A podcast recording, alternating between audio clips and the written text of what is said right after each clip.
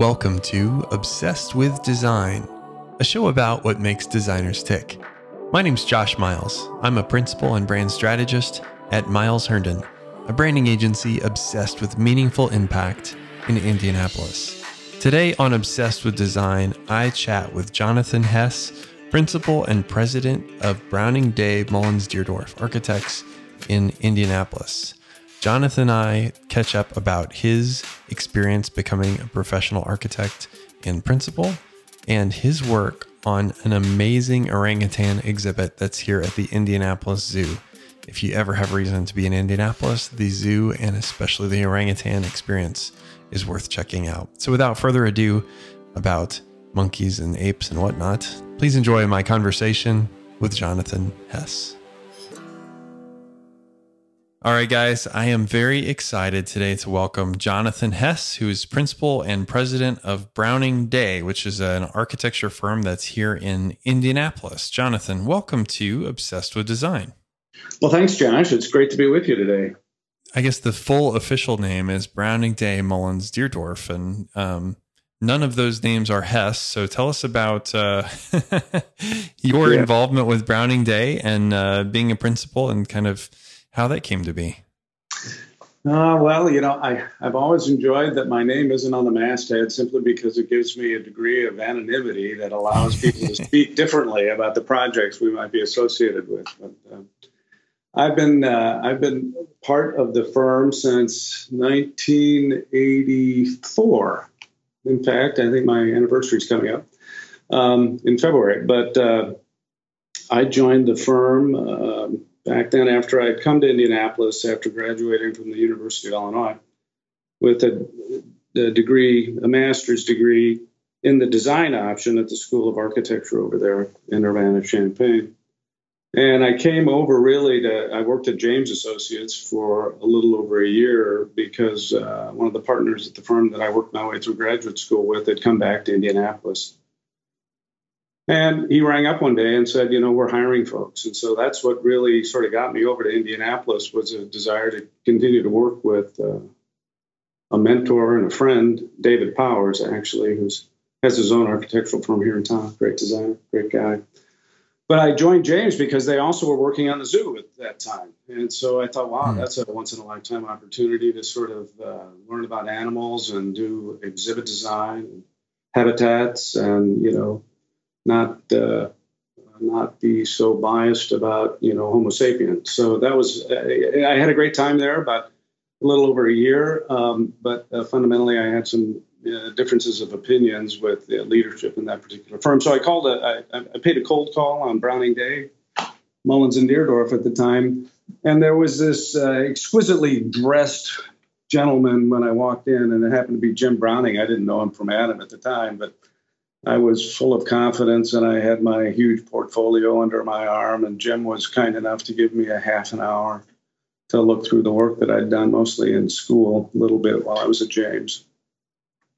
And uh, extended an offer of employment to me right then and there. So it was, you know, kind of coincidental, you know, accidental. Um, no, I've often said no amount of planning probably could have gotten me to where I am today because a lot of it is uh, not necessarily serendipity, but it's certainly uh, being uh, being flexible and open to opportunity when it presents itself. Anyway, that was 1984, uh, and Jim, you know, sort of took a took a liking to me, um, helped introduce me to people in the community, and in 1985, I guess.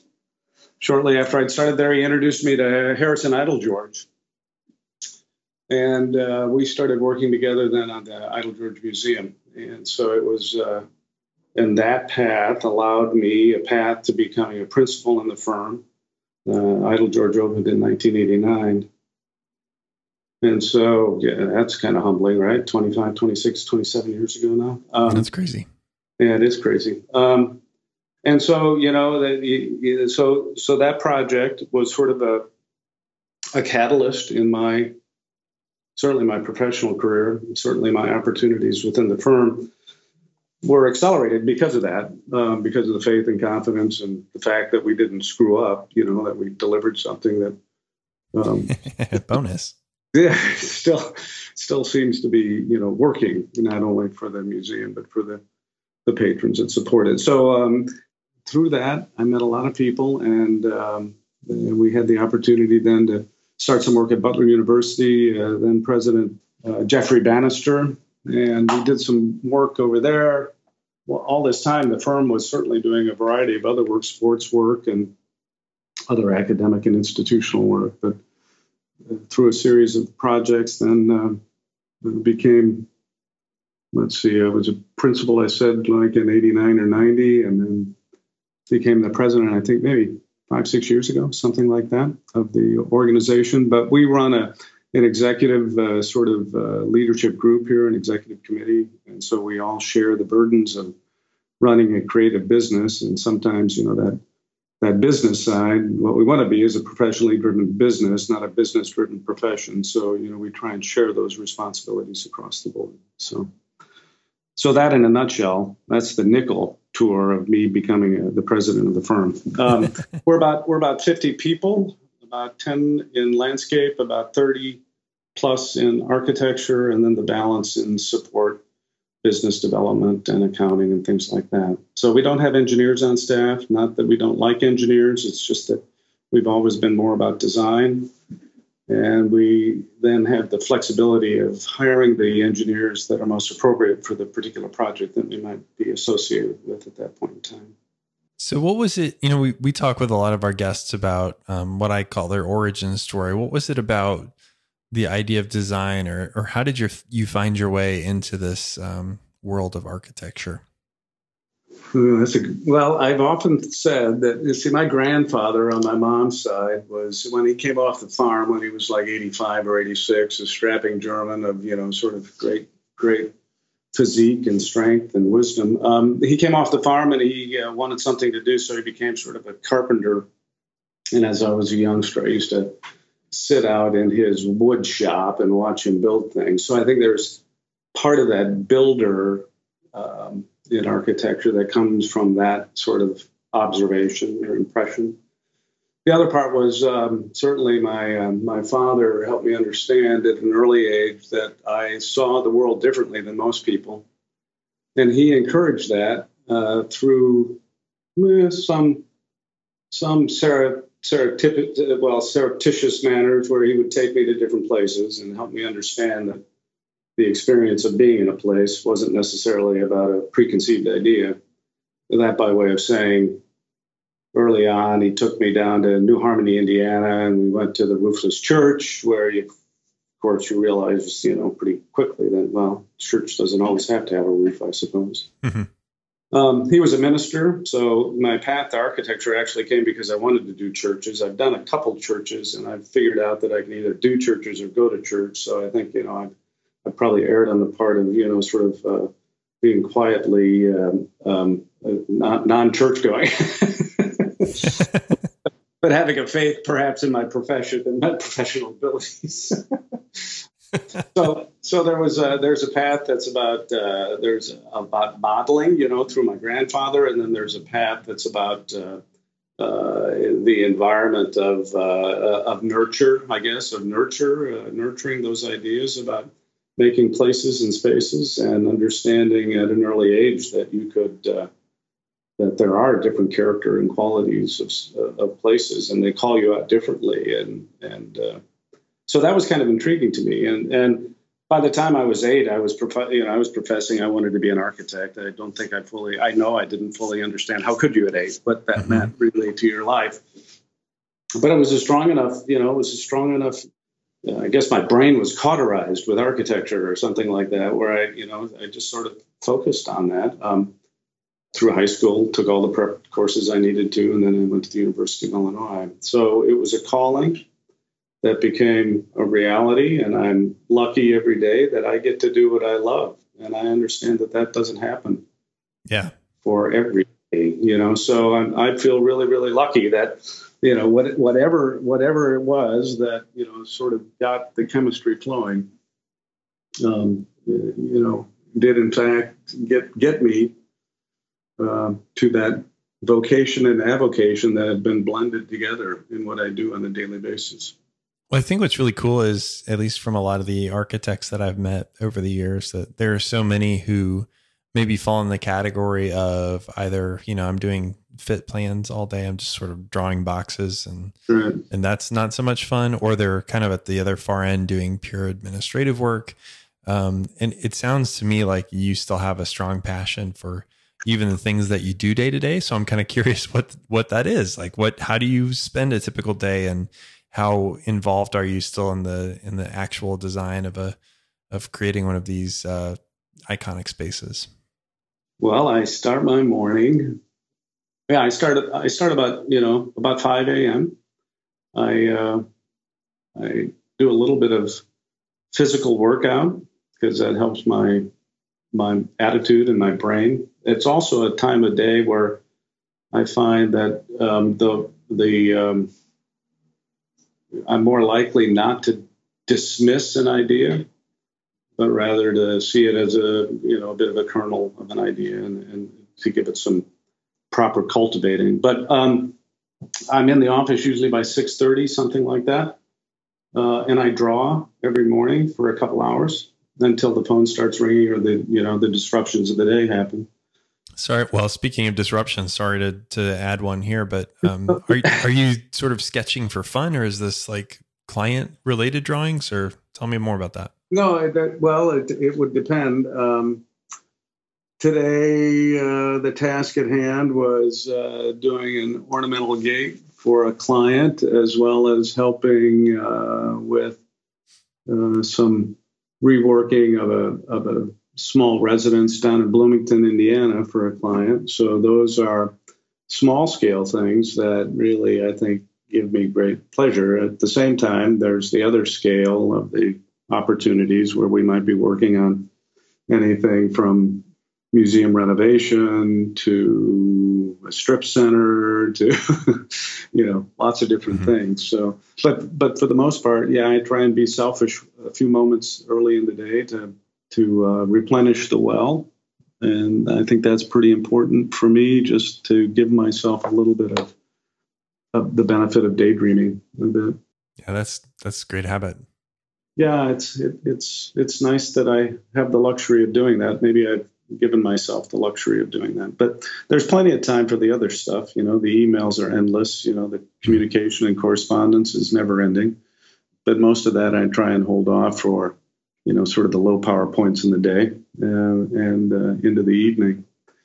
But then, you know, a day might be uh, there's uh, there are all the different tasks of everything from reviewing spreadsheets to uh, understanding what our marketing and business development uh, direction is, updates on projects, the errant phone call from a, a hopefully a pleased you know client. Um, friends to keep in touch with. I had just had a great call from a, a former uh, teammate on a project who's uh, a brilliant scientist, and he's coming forward with uh, new microturbines that uh, are kind of interesting for you know uh, sustainable approaches to energy and homes and things like that. So you know it's it's it's varied and uh, it's wonderful and um, never boring. And I'm sure it's like that for you in a day, right? Even though you're doing mundane things or rote things, they're not always the same. So I think that's one of the other pleasures of what we do is in the design profession is, you know, it's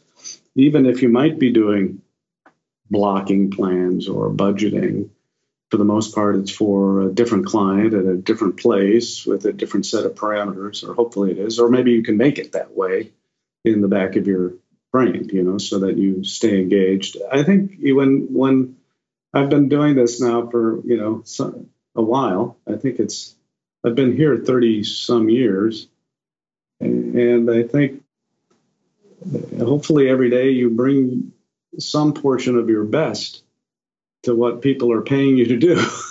so, so, so you know, if, if you're if you're not, then it's you know, it's you, you get suspicious about what you're doing. So, um, and that's all about a head game, really, isn't it, Josh? You know, how you bring yourself yeah, to work every day. So, but I, again, I think you know, I I get to you know, I get to draw, I get to color, I get to dream, and uh, I get to dream with people that I uh, that I really uh, grow fond of in my professional relationships. So those are really uh, those I, I feel blessed from that standpoint. So yeah. Now you'd have to ask the folks that I work with whether or not they feel blessed working with me. I'm not sure it's completely reciprocal, but I think for the most part, you know, if if I'm lucky enough to be you know engaging with someone on the studio floor, that I would expect them to be bringing their best to it and making it better for their contribution of an hour or a day or a week or a month or a year. And so those things, you know, being being being fresh, I guess, is part of it as well, right? Absolutely. You know, I, I think it's interesting that you mentioned kind of at the top of the interview of um, have enjoying a, a, degree of anonymity. Uh, you know, the thing that I've sort of joked with you guys about in the past is you guys have such amazing work, and you know, you almost have to hunt to figure out who who did some who did of those it? projects. so it's. Uh, well, I don't know if that's always good, Josh, but I think you know, I think you know the fact that our work is really varied and it's not cookie cutter, and uh, you know, it may not, hopefully it's not predictable. yeah, that's you know, that's I think that's I, I, take pride in, in in our work from that standpoint that it is. And that's kind of where I was going with it was, you know, you've got a couple of these different, you know, studios that focus on different industries. And so so how do you guys decide like what the next industry is that you're going to pursue? Or I know you in particular have done a lot of work in the college and university market. So um, in addition to museums and zoos and things like that. So um, how how do you, I guess, personally within your studio, how do you determine what a good potential fit is, and what what's going to be a, a pursuit that you're interested in, and which ones you should walk away from? Well, yeah, that's a good question, Josh. I personally, I, I really like doing a first. By that, I mean I feel most energized when a client comes or we become aware of a project uh, and we perhaps have you know a, an opportunity to be considered or interviewed for it. But when you do a first of anything, you you're so innervated by uh, you know never having done it, and, and so you don't carry any biases with you with respect to that. I think those projects uh, are the ones where personally for me I've grown the most because you're completely naked going in, you're completely uninformed, and you get to to do all the research, all the benchmarking, and then you get to ask, what if, uh, not only of yourself, but of your client uh, with respect to those pursuits. So I think, you know, that, that's a vague answer to your question, what's next in a marketing sense. I, you know, I always, you know, when anybody asks me what my favorite project's been, I always say the next one because it, it, it is truly for me that, that it, it's not that I don't have great memories and fondness for all the work that we've been you know privileged to do. But you know that's that's in the rearview mirror, and while it's you know it's much appreciated, it's also history. So so what's next? Um, you know the higher ed work continues for us. The uh, museum work, you know, that we're as we're situated in in Indianapolis. Um, the the museum work that we've been privileged to do really is is localized here. It really hasn't exported very well because we're not a we're not a nationally known company.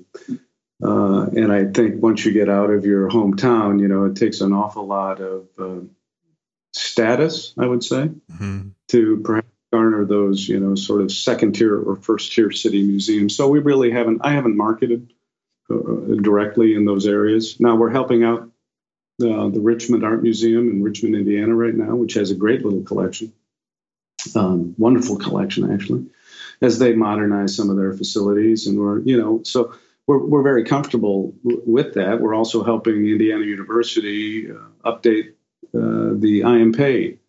Museum. Uh, we won't be making any physical changes to the outside of the building, but we'll be adjusting with the help of a, a partner firm, Ennead, out of New York, uh, the interiors and the allocation of spaces, uh, increasing gallery space, renewing systems, and updating all that sort of lighting, et cetera, et cetera. So that institutional work probably is is at the core for us, or, or for what we do in the studio that I'm directly associated with. It seems to be uh, an ongoing and and offers a great deal of opportunity in the future. We're at Butler University again, and we've been there for 25 years on a variety of projects. So I think uh, those those edu- higher ed higher ed opportunities will hopefully continue um, for us. Uh, I think you know the uh, I think we do best when we have the opportunity to have a close personal relationship with the people that are leading the particular projects. Um, those draw me into the conversation, and I appreciate that. And that allows me to do, I think, some of the best work because you have a personal, you're personally invested, uh, which is more than just a corporate moniker, more a, a way of approaching it in a in a uh, more business, right? More business approach. So mm-hmm. again, back to professionally based business, we we we're organized here around you know sort of we still practice. All of the you know all the partners here still are active in all of their projects. And i think that's uh, that's the way we want to do our work. And i think that's uh, i think our clients understand that they get that kind of direct access to a partner. And the hopefully the good experiences of uh, history benefit you know new clients as well.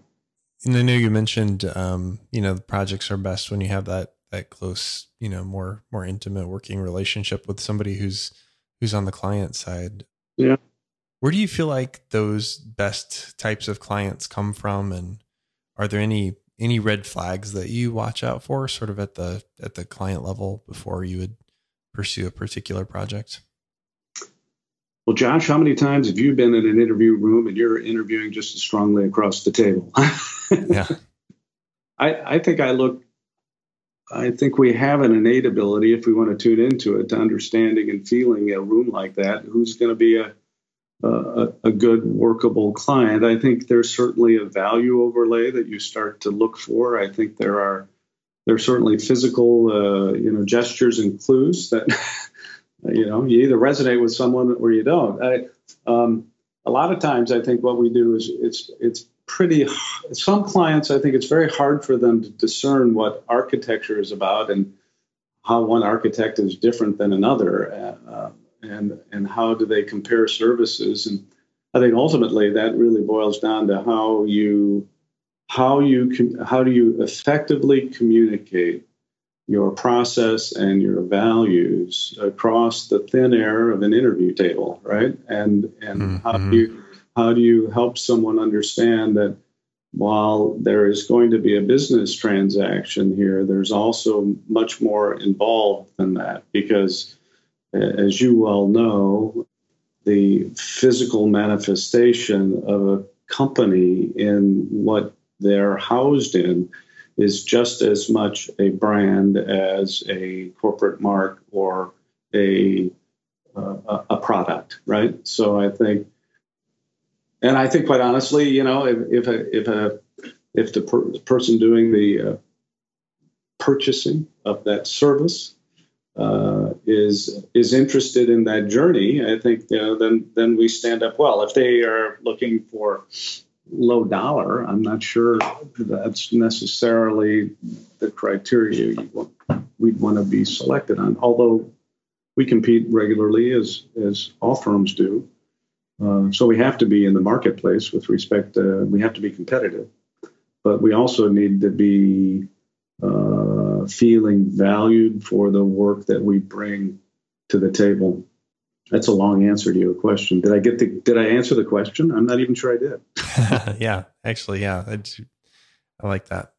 You know, something that I was thinking about um, that we talked about a little bit at the top of the show because I was trying to figure out if it was if I was saying it right, but um, uh, you guys worked on the International Orangutan Center at the yeah. Indianapolis Zoo, which is um, if you've never seen one of these creatures up close, this is one of the most incredible places to see it because of this space that you guys designed. You can literally be a, a you know a pane of glass away from from one of these animals, and it is really it's such a surreal experience. Um, but maybe you can talk a little bit about kind of the vision for that center and and how you guys became involved in that. Yeah, that it's a, it's a great project. I uh, I again we felt really fortunate to be considered to you know and to garner the commission. Um, it started years and years ago actually as we you know. Uh, in a way, for me, also it was reconnecting with the zoo after coming to town originally to you know sort of work on the master plan and do some of that. So it was it was gratifying to be you know sort of uh, asked to assist you know some some well many years later, but. Um, after we were hired, you know, the, and I think we were hired because the zoo didn't want someone who had done a great ape facility in the past because uh, in in our benchmarking and prior to being selected, I traveled to you know a variety of zoos and went to the best one I guess at the time, which was out in Seattle for primates. And I was really struck by the fact that you know it was basically monkeys on the lawn. You know, it wasn't really anything. Even even if the species wasn't, and orangutans are not you know ground dwellers, they're uh, up in the trees all the time, but you know, it, it, just seemed like we, the zoos had defaulted into what was the easiest way to present the animal rather than what was the best way for that species to thrive and to be well in both a physical and a mental and a social sense. And so, you know, you start with some of those basic questions. And we were blessed along the way. The zoo, uh, had uh, uh, Ed Sharon, who was a actually a TV producer out of New York, and he was on a bit of the steering committee with us, and he helped you know sort of shake us out of that sort of uh, traditional sort of mode of um, what zoos were doing with respect to primates. He was uh, a member of the Bronx Zoo, so we headed out there to see their chimp exhibit, which is a really good, very good exhibit, and it puts you um, you know, right in some of the environments that the chimps are in. But the other part of that equation was really understanding that orangs are that we share 95% of our genetic material with the orangs, that they're incredibly uh, smart, they're incredibly strong, and in a zoo environment, they have all the time in the world to figure out how to get out of any enclosure, and they're they're, they're, notorious for you know for doing that. Great escape artists, you know, they they uh, they just sit and watch and figure out a way to do that. But anyway, that's pretty humbling, you know, when you think that you're the like I said earlier, you know, if you're on top of the uh, evolutionary chain, you know, when you when you think about uh, it, it's pretty humbling that uh, there's not all that much that separates us, at least from that genetic uh, piece. I think there's a uh, Planet of the Apes joke in there somewhere, but yeah, there is. There's something there. But so we uh, we went. We had the great pleasure of uh, meeting Rob Shumaker along the way, and the zoo hired him to sort of direct the project. and Rob then helped us understand even more about orangutans as it relates to what what makes for a good healthy environment for them and so instead of being uh, a one singular uh, exhibit or environment what really started to create uh, was uh, uh, was choice and and uh, multiple places for the orangs to inhabit or to move to. And so through the course of those discussions we glean from the National Zoo in Washington, D.C., and other zoos and other animal experts how we might sort of orchestrate that. And, and so pretty soon we were, you know, developing, uh, you know, sort of uh, the uh, roped walk that the uh, 35 feet in the air that the orangs move from point to point, and they choose kind of where they want to be. And it lessens stress, it keeps them active they are stronger and more physically fit. Their uh, stress hormones are way down. So it's doing all the things that it was, uh, you know, intended to do. And you know, I think the wonderful thing is that you're never quite sure who's on exhibit. Is it the people or is it the orang? And I like that is sort of that inversion, you know, because I think it's part of that, you know, sort of. Um, uh, flipping, right? A little bit of the preconceived ideas. So Absolutely. It's just I'm I'm laughing in particular thinking about one of the last times I was there and this orang that was just sort of like leaning on its elbow. Yeah. Kind of like a, a person might at a bar and just yeah. sort of watching through the glass as yeah. as people stood there to watch them and it was it was it was a total role reversal. It's very interesting. Right, right. Yeah, I think you know it, it was. Uh, I was there last time. I was there with some friends. I hadn't seen Rocky, who is sort of the animated youngster. I think he's maybe ten. but it was really clear to me that Rocky remembered me. You know, it was just, it was uncanny, you know, and he followed me all the way around, inside and outside the exhibit. It was really, it was really pretty interesting from that standpoint. So, but yeah, the the architectural sort of manifestation of all that is really, you know, if you look at some of the Indonesian architecture, um, their their roof lines, etc., are sort of captured in, if you squint, in what that uh, physical manifestation of the Orang Center is all about. So it's a it's a it's kind of a blend. It is very much a blend of the practical and the security and the exhibit flow. All of that sort of weaves itself together in that facility. So it was a wonderful a wonderful project to work on, and it's great that they continue to have great success in animal husbandry there as well. Well, I think the for me the most amazing part of it is because there are all of those elements blended in the the health of the animals and security and all that. But I think what what visitors walk away with is just an incredible experience. They don't they don't think about the security and they don't you know because those things don't feel overt to the viewer. I think it's just a it feels like a uh, an in person encounter with, with some of these animals. Well, good. It, it, it's working then, right? That's want all those other things to just fade away, and you want it to, you know, you want it to be all about you and uh, your time with a, a, great animal species, right? To look, I tell you, to look in the eyes of any of those orangs, you know that they are thinking and they are completely sensate beings, you know, and mm-hmm. it, and I think it does. It it removes, even though there is a barrier there. I think it it transcends that barrier in a way. So, well, maybe this is a little bit of a segue, but I'm curious who your your personal design heroes are. If there's anybody that you especially looked up to, kind of as you were coming up in the ranks, or if there are uh, designers or architects that you're a big fan of yet today. Well, I think probably the uh, the architect that I'm most fond of was a Finnish architect by the name of Alvar Aalto. And I think Alvar, because he um, his architecture was always unique and specific to place. Um, there's a quality of light and a humanism to it that's always really kind of wonderful. The Saarinens, you know, father and son Saarinen, mm-hmm their uh, their work is just remarkable. Um, again, if you look at you know the Younger's work, um, Eero's, you know, no two are alike. You know, he he he went and found you know some principal magic about the client, right, and then sort of created something unique and special. Mm-hmm. Uh, so, and his father, I think, was a you know, Eliel was an incredible uh, builder, craftsman, artist. You know, his work in the Helsinki train station and other work, Cranbrook, you know, they're just really, really wonderful examples of craft and design uh, rolled into a wonderful experience.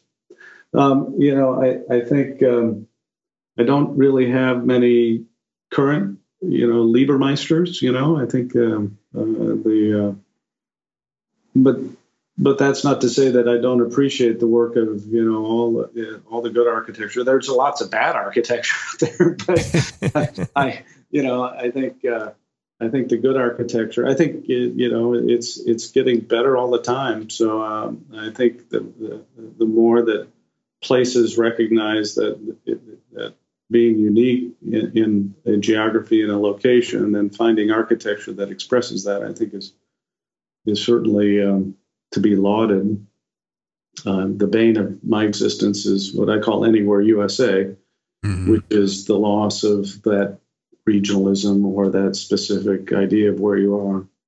But yeah, I'm, I, you know, I, I, I, look at the magazines, but not, I don't study them in great detail, but it's always nice to sort of take a look, see what's going on. I'm, my family accuses me of rubbernecking whenever we're, you know, someplace, you know, because that's what I do my head is like a bobble doll and I'm looking around, you know, sort of soaking it all in and trying to be a good student of that experience we call life. My dad was really good at helping me understand at an early age.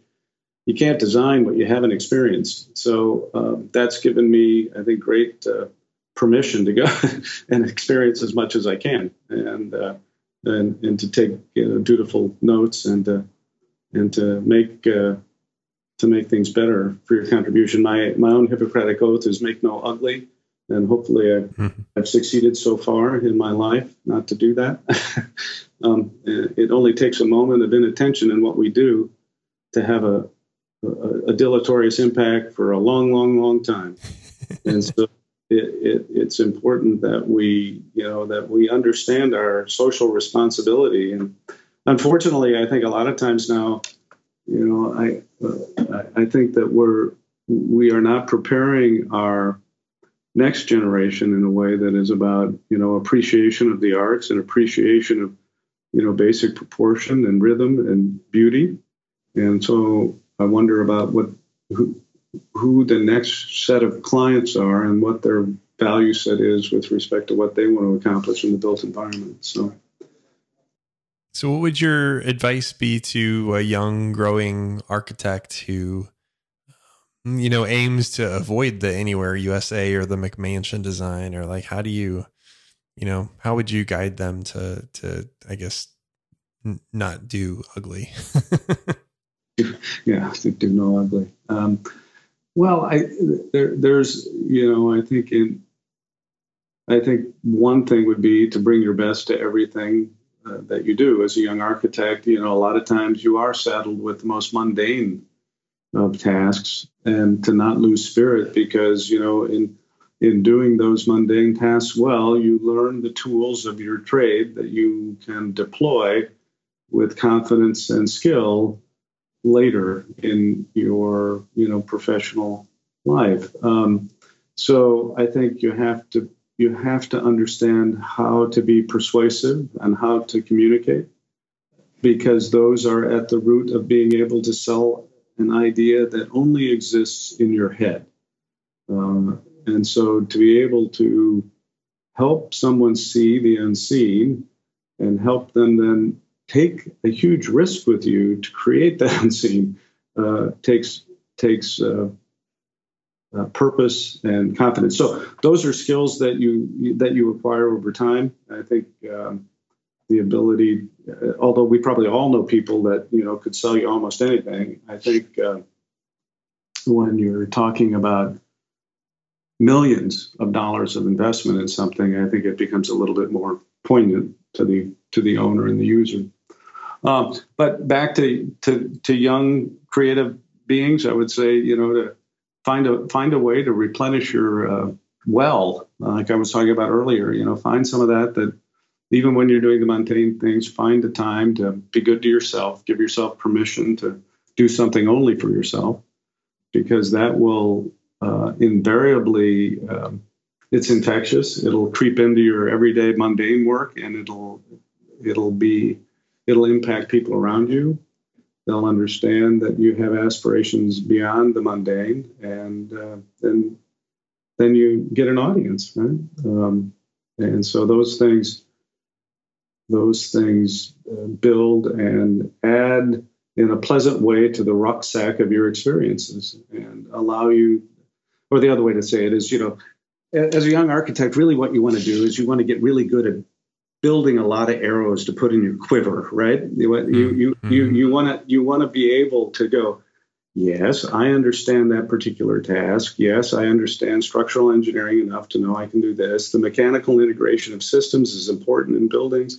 The balancing of budget is important. So all of those sort of tools that you you have to have at your disposal are are things that um, are I think essential in in building confidence and building your your uh, CV, as it were, with respect to the ability to do what you've been tasked. And and as uh, the people around you certainly will see that you're uh, passionate and that you're competent and that you're persuasive and that uh, all those things, you know, add to the soup. And pretty soon, you know, you, you've you've been given an opportunity or two or three, and those continue to provide who you work with additional opportunities. Uh, I don't think there's any one recipe, uh, Josh. I think it, mine, as I said earlier, there was there was no way that I could have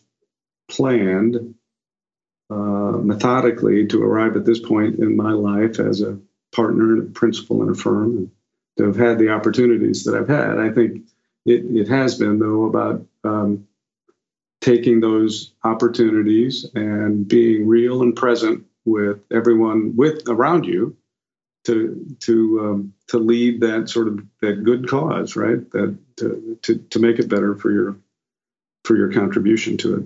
So, well, maybe I love the illustration of um, of all the arrows that you're collecting. So maybe maybe it was an opportunity to use one of those arrows in particular, maybe lots of them at the same time. But I'm curious what your or maybe tell us about one of your proudest professional moments.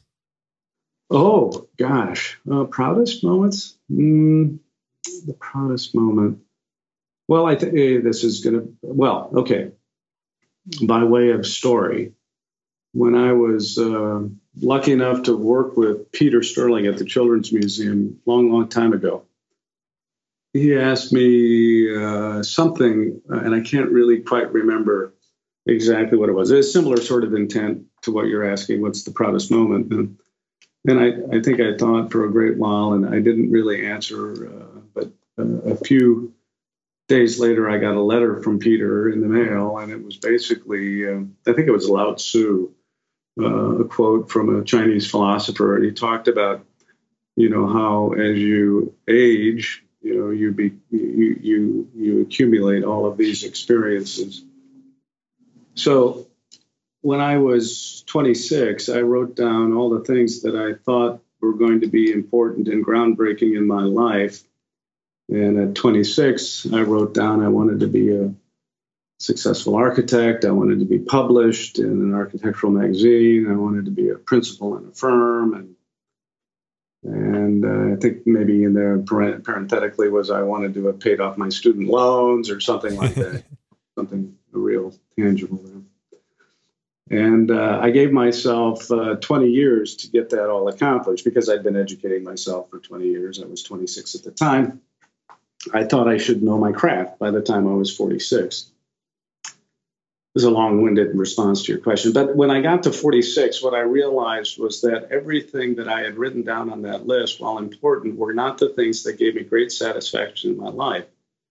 Everything that was really high uh, uh, in my present day life didn't exist back then. I had no way of understanding that mm-hmm. um, a connection to um, another person uh, and a family and children would be the things that gave me uh, some of the greatest pride in in my existence as you know a human. And maybe that's not the answer that you wanted, but I think what it told me was that I I am uh, incredibly grateful for what architecture has provided me with, and that's the opportunity to that's the opportunity to work in a fundamentally close fashion with clients, with people, and the byproduct of a relationship is a building. And so the most important part of the architectural process to me is really that relationship with people. And I suppose that's why the uh, proudest moments really for me are with my family and friends. Now, that's professionally, you know, professionally, probably one of the, the, the most enjoyable and most proud moments was when uh, in uh, 2000 the United States Grand Prix ran at the Indianapolis Motor Speedway and I happened to find myself in the Ferrari pits at the end of the race, and I ran down the pits and uh, was there at the uh, celebration uh, with Michael Schumacher on the podium, standing next to Tony George, sort of looking at this crowd, going, "How in the world did I get here?" So that was probably, you know, professionally one of the most amazing moments of my career. But I still would have to err on the side that it's the stuff that I didn't realize at 26 that I now prize most of of my life. Well, maybe um, based on some of your answers so far, I'll edit this question a little bit. But you know, you talked about you're always most excited about what your your next project is, or you're always excited to do it first, or you're you're most interested in the people that you can connect with. So, Um, is there is there a dream project for you in your mind that you've yet to accomplish, or dream person, or dream role? That's a good one. Uh, you know, I I don't really think so. I don't think there's. I think each one is. You know, I like I said earlier. I think I just I just feel so fortunate to be able to just you know sort of craft and uh, uh and draw um, with with folks that each each one's kind of a, a dream come true. I think I, I'm living my dream. Maybe that's it. You know, maybe it's not so vested in a project. Maybe it's more about process. So you know, uh, so maybe I'm just living the dream and that the, the projects are are wonderful byproducts of being able to live that dream. Yeah, I think that's a great answer. You know, the title of our show is Obsessed with Design. So obviously my uh, hypothesis is that most folks in the design profession are obsessed with something or maybe many things. So I'm curious what you would um, how you would answer that or what what you feel like you're most obsessed with right now. Hmm obsessed with design. Well, I think yeah, the the only way I really know how to answer that is, you know, there are times when I get to draw. Maybe it's like this for you, where where you actually just lose yourself in the moment of what you're drawing, and that you become this, you know, almost a a disembodied, you know, sort of hand that's watching, you know, lines come into being and a shape and uh, uh, a plan emerges or a diagram or something. And so, you know, if, if there was something that I, I, I like those moments where, you know, you sort of are in the, in the shadows of thought, right? Where it's not, it's certainly not linear. uh, and it's more about uh, searching, right, than it is about being definitive. And so maybe what that is alluding to is that you know I'm obsessed with that sort of um, that quest. The Japanese have a great. I think it's uh, I think it's Oku that uh, the where the highest valued place is where the light diminishes just enough, and that your mind has to fill in what that shape is, or that room is, or that object mm. is, and so I find that a really interesting premise in that, you know, there's a point at which you have to get mentally in, in, involved. And so maybe that's maybe that's where my obsession lies is, you know, at that edge where perception falls off and you mentally have to complete the picture. Yeah, that's a really really cool concept. We'll have to um, look that up on on Wikipedia or link to, to that in the show notes so people can dig into that. Yeah, yeah. See if I got the name right. Yeah. Yeah. Well, cool. Well, Jonathan, I appreciate you spending some time and telling us more about yourself and your your practice. But maybe before we let you go, um, let our listeners know where they could track you down online or learn more about Browning Day.